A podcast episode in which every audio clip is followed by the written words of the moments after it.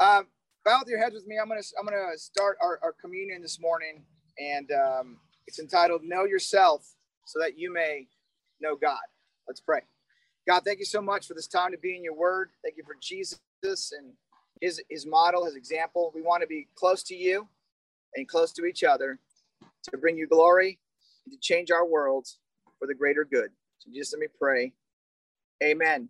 That phrase came, came from Augustine in the early centuries of Christianity. Uh, he did a lot of work. There's a lot of work that was done on knowing yourself. And I think we've kind of lost that spirit uh, in today's age of Christianity is who are we? And it's important because relationships are key. Relationship is key. It's if you were to sum, summarize the Bible, it is relationship. It's with God and each other. Those are the most important things. Jesus sums it up when he's asked, out of all the commandments, which one is the most important? And he says, to sum it up, love God and love your neighbor, people around you, as yourself.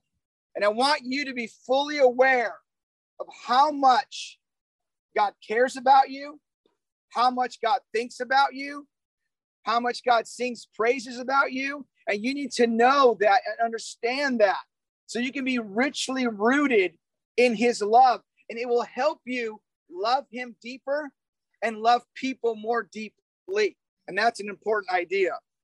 I'm in this book and in this material called Emotionally Healthy Spirituality, Emotionally Healthy Discipleship. And the material in there is so encouraging and so truthful because it uses the scriptures to enhance this idea that God uses us through our emotions to bring about his glory and his work on earth. And one of the phrases in this material that I really keyed on was it is impossible to be spiritually mature while remaining emotionally immature. The two are together, they're related, they're, they're linked together. In those moments when you're by yourself, and there's moments when you're all alone in the quietness of your house or the quietness in your office. How well do you know yourself? How much time do you spend thinking about you? Sometimes we spend our alone time thinking about others and what they need to change and what they need to grow in. Mm-hmm. Sometimes we do that. Like this person needs to grow in that. I need to change that. And this, and my husband and my wife. And, and then there's less time for us to go, hey, who am I? What am I experiencing? How am I? Doing? Am I aware emotionally of who I am? You know, I want to ask you to turn with me in Luke chapter 4. We're going to be there this morning. But I wanted to reference three passages where Jesus expressed emotion. Now, there are many more, but I just picked three for, you know, time's sake. Jesus and the Bible describes on purpose the emotions of Jesus because he was fully human. He experienced our emotions. And I want just to read for to you some of the emotions that Jesus felt while he was in human form. He was God in human form on the earth. In Mark 3, he looked around the Pharisees who were distrusting of him and faithless. He looked at them in anger. Jesus looked at them in anger. And he was deeply distressed, meaning he was grieved. He felt sad. He felt sorry for them because their hearts were stubborn. In Luke chapter 10, it says Jesus was full of joy of the whole in the Holy through the Holy Spirit. He was happy. He was excited. I wonder what the words he used when he was joyful. You know what words you use when you're happy? Yes. Come on. Let's go, right? I wonder what words he used. In Matthew 26, describes Jesus as being, he, he confesses, I'm overwhelmed. I'm afraid at the same time. Jesus felt mad, glad, sad, afraid, overwhelmed. In his book, Emotional Intelligence, David or Daniel Goleman defines emotions as distinct thoughts, psychological and biological states, and a range of propensity to act on them. And God created us to feel a wide range of emotions. you know, Karen gives me this emotional wheel because I stumble and struggle with what I know the obvious. I'm, I know when I'm mad, I know when I'm happy. I know the obvious ones, right? But there are many other ones where I'm unaware of during the week that I'm feeling, but I'm I'm systematically suppressing because that's what I do. I just I got I got to go, grind, function, and I will systematically suppress things I'm feeling that are not super heavy, but are lurking under the surface. And Karen gives me this emotional wheel. that and whenever whenever I see something judgmental or hurtful, she said, "Look at your wheel. Look at your wheel. What are you feeling?" I'm like, ah. okay, frustrated. That's it. I'm frustrated and I go down to the roots and I'm angry, right? But it gave me a word to latch onto. It helps me to discover where I'm at. It's important where you're at emotionally. If you neglect that and try to become spiritual without growing emotionally, you'll stunt your growth. You'll never really achieve that. You'll end up just being a judgmental Christian, a harsh Christian. Okay. So Karen gave me that wheel, and I'm committed to exploring that part of my humanity. It's okay. God likes it. I'm made in God's image, and so are you. We're made in his likeness. You have the same range of feelings and emotion. Are you aware of that? Are you aware of this realm? You know, for many years, I was suspicious of anyone that had strong feelings. The reason why, because I was taught if you have, if you give it your feelings, you will sin and fall away you will go back to being worldly. That's what I was taught. That's what someone told me. So I was always like, hey, if you're feeling, be careful, those guys, be careful. You'll leave God. You will leave God if you have those feelings. and I would warn people, and I would be on suppressing feelings because to save them spiritually, you can't think like that. Boy, was I wrong.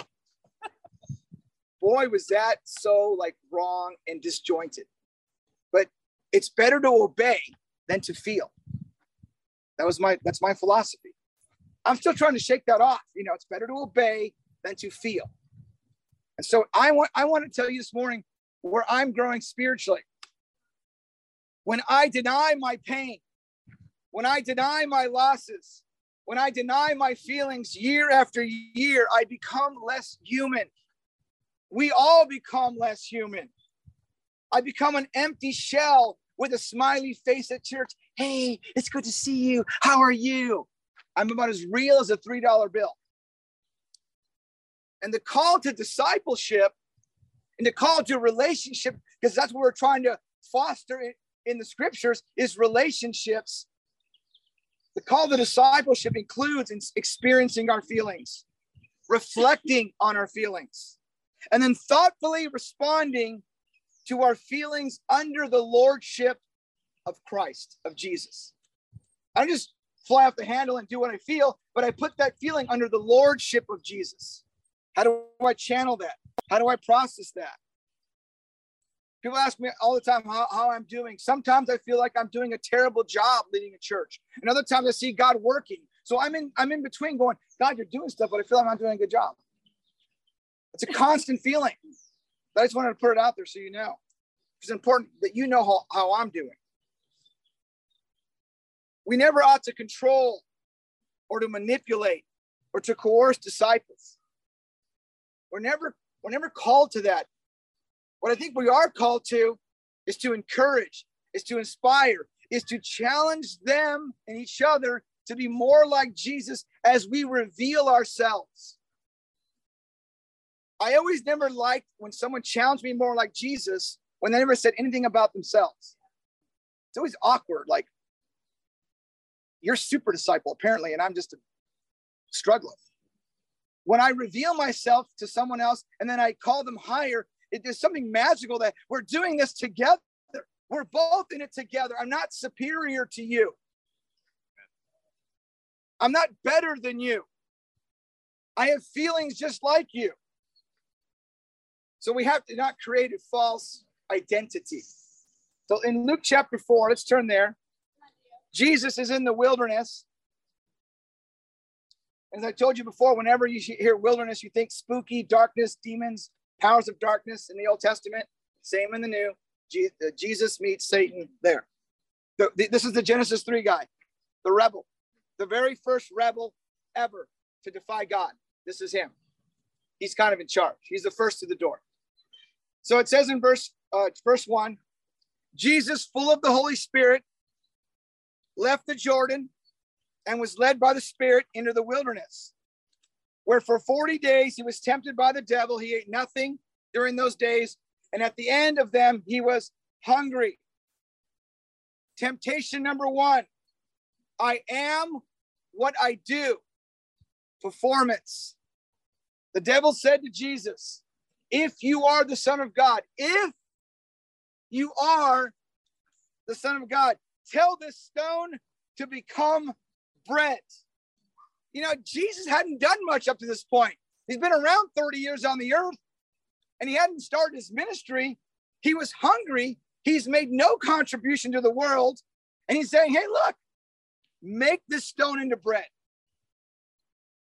Our culture asks us the same questions What have you achieved? What have you done? What do you do? You ever notice that? The first question is, so what do you do? Versus, who are you? Tell me about you. We rarely enter those conversations with someone we meet. We always go, it's always a meet someone new. Hey, how you doing? So, um, what do you do? Tell me about yourself. Tell me what you like. So here's Jesus being tempted to do something by Satan, where we in our culture define success by our work, by our family, by our school, and by who we know. If you live that way and you don't go inward and realize that, it leads it can lead you to shame and depression. I'm not good enough. And maybe you blame other people for your situation. Earthly success can tempt us to find our value, to find our worth outside of God's inexhaustible love for us. And so Jesus answers Satan as the one who's anchored in God's love. It is written, man shall not live on bread alone. Are you aware of how much God loves you? And I want to encourage you to spend some of your quiet hours by yourself in contemplation, thinking about that. God is not a bigger version of your earthly father, He is the perfect version of your earthly father. He's everything you wish your father was. He is. Temptation number two I am what I have possessions. The devil led him up to a high place in verse 5 and showed him in an instant all the kingdoms of the world. And he said, I will give you all their authority and splendor. It has been given to me, and I can give it to anyone I want to. If you worship me, it'll all be yours. Jesus is taken to see all the magnificence and all the power on the earth. And the devil looks around at him and you and what everybody else has. Jesus doesn't have anything. How can you think you're going to be somebody? How are you going to survive out here? You're a nobody. And the devil tries to play on a profound issue that slows you and I down fear and the source of security. Huge attack on Jesus.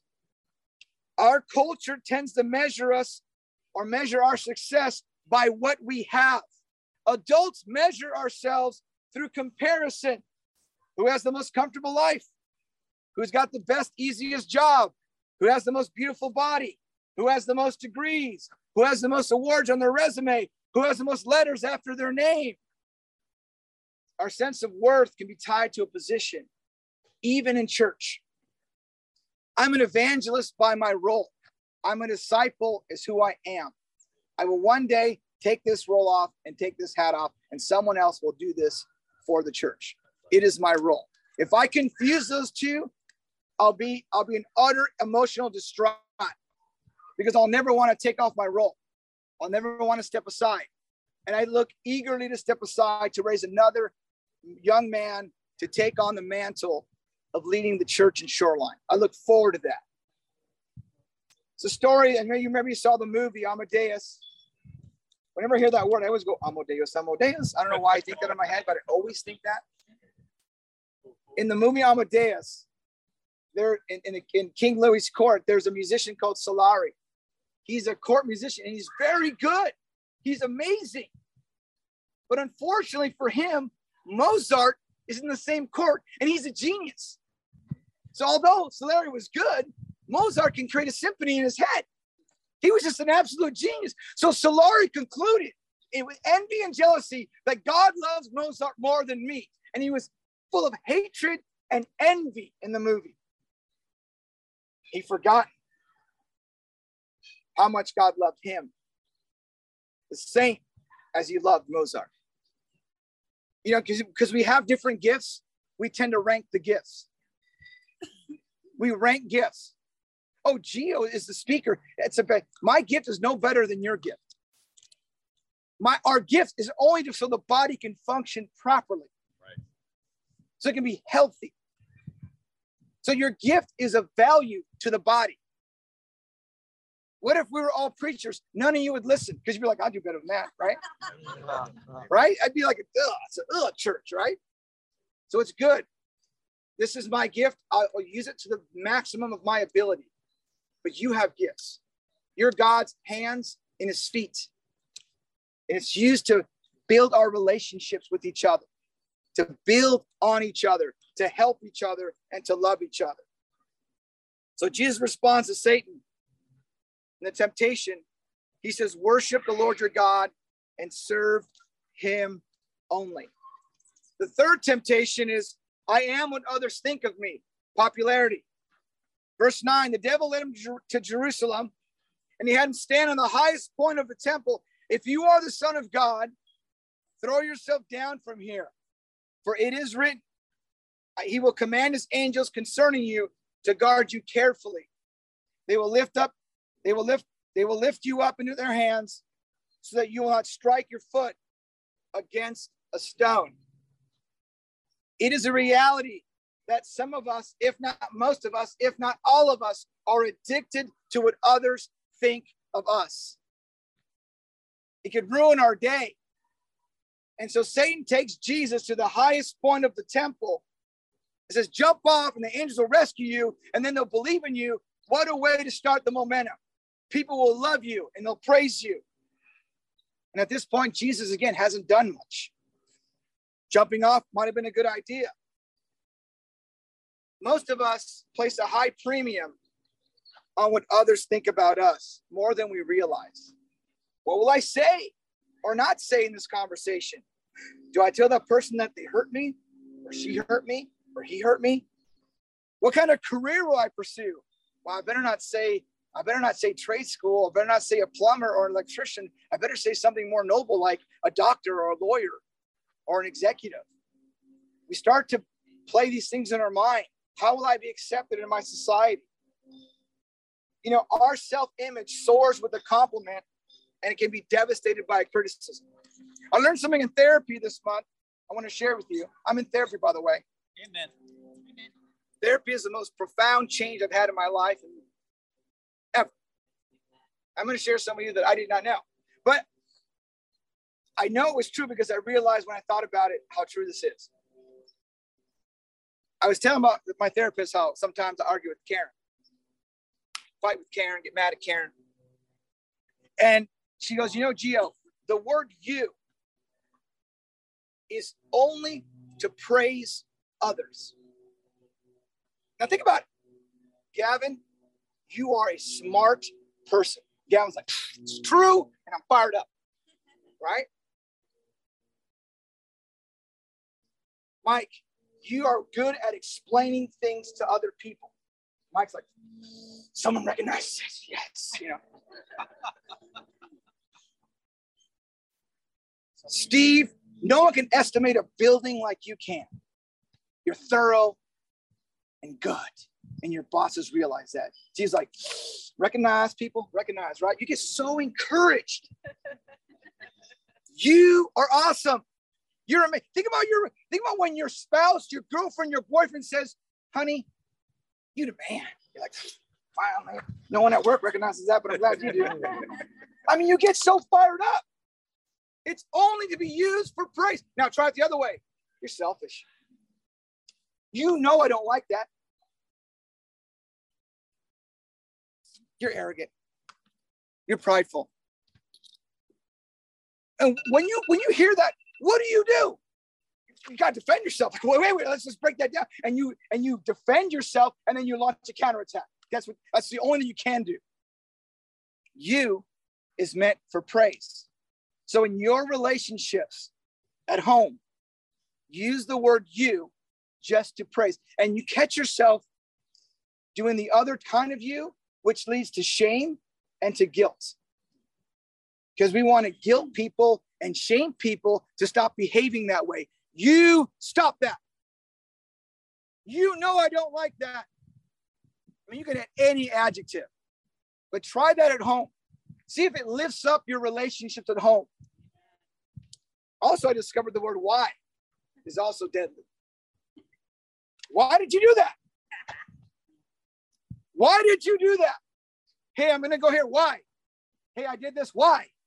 Hey, I, I went to the store. Why? It's crazy. Think about those things. We are always in the habit of guilt and shame. It takes practice to lift up. It takes awareness to go, hmm, you're amazing. Now, if I want to say something to inspire you, to challenge you, hey, may I make an observation? Yes. I noticed da da da da da da, da and I think you could da, da, da, and grow and benefit. Da, da, da, da. That's an encouraging time versus, you know what? I noticed when you're at church, you get this look on your face, you come across prideful, bro. That's going to really inspire this guy. I just lifted him up. In fact, that might be his last church service. I'm old school. Right? Right? But I want you to think about your family at home. Sometimes we don't realize how negative we sound. We've gotten so much into the habit of being negative and pointing out negative things that we lose complete sight of how negative we really are. How's your day? Oh, it was rotten. Boss a jerk. This and that. No one wants to work hard around here. I'm the one who works hard. I'm doing everyone's job around here. Versus, I'm exhausted. I'm spent. I'm discouraged. When I talk like that, Karen leans in. Karen's like, "Give me a hug." I'm like, "Well, I wasn't ready for the hug, but I, okay. I was. Usually, I'm not ready for the hug." When I start saying she wants to hug, and I'm like, "Okay, it's a challenge." Right?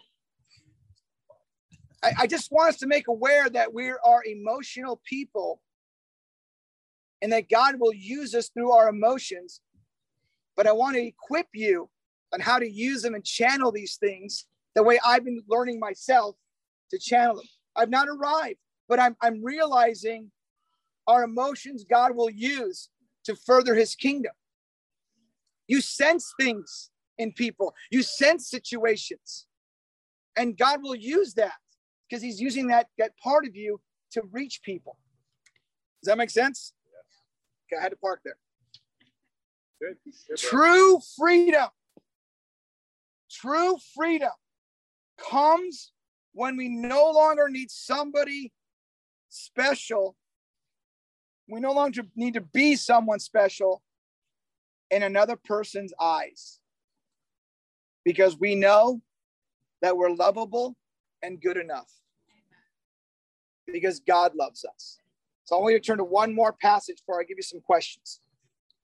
In First John chapter 3, I want us to be free, but we have to help each other be free.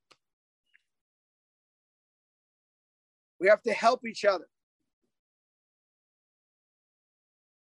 See what, verse one, see what great love the Father has lavished on us. He's like, look, guys, I want you to know how much God loves us and he lavishes on us that we should be called his children. We are his kids. God loves us. Think about how much you love your son or your daughter. Think about that. Today I walked out, I walked outside, I saw my son's car and I saw a dent in the back. I'm like, you know where that came from. Hmm. Okay, he's got some ball tires. Okay, I'm gonna ha- give him some new tires. I'm gonna help him.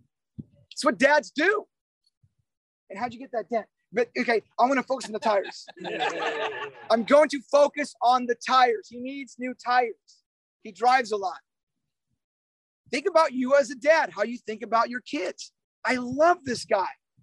I love when he's not doing great. I love when he's doing good. I just love this person. That's how God feels about you. That's why you we should stop trying to be somebody in somebody else's eyes. Let's be free. Let's be free. People are always trying to get Jesus to be the king. Is like, no, no, I don't want that. I, I know where I, I know where I'm loved. I know who I am. So here's three questions. And I want you to ask them to yourself. I want you to spend some alone time just thinking in solitude. Try to be thinkers. It's, thinking is so underrated, right? It's, it's easier to judge than to think. And so we should be thinkers. We should think about these things. We should meditate. We should contemplate. Here's question number one Do I feel the need to prove myself by my word, my words, or deeds? Do I feel I need to prove myself by my words or deeds? Okay, I'm guilty of that. I'm always praising myself at home in front of Karen. I'm awesome. I did this. I did this great. See that? See that? I see what I did there, honey. Karen's like, I was going to praise you in a minute. So, oh, sorry, but I just, you know, I, I had to tell myself that. Okay. Second question Do I feel content with having less possessions than others? Do I feel content with having less possessions than others? Do I feel content? And thirdly, do I feel afraid of how others view me? Do I feel afraid of how others view me? True freedom comes when we no longer need to be somebody special in other people's eyes because we know we are lovable and good enough. Let's pray together. God, thank you for loving us. Thank you for lavishing your amazingness on us. Thank you for giving us a pathway to freedom. Thank you for teaching us that the U is meant for praise, God. You are awesome, God. Your church is amazing. Help us to be the hands and feet for you. Use our emotions that we can put them under the lordship of Jesus as we help and get close and inspire and call up each other to be your hands and feet for the kingdom of God. We're so grateful and we're so thankful for this time for Jesus as we remember his amazing love to sacrifice himself for the joy set before him. He went to the cross, the joy to go to the cross for us. He wasn't reluctant, he wasn't angry, he was joyful to go to the cross to give us salvation. And we honor him and we honor you this morning. It's in Jesus' name we pray. Amen.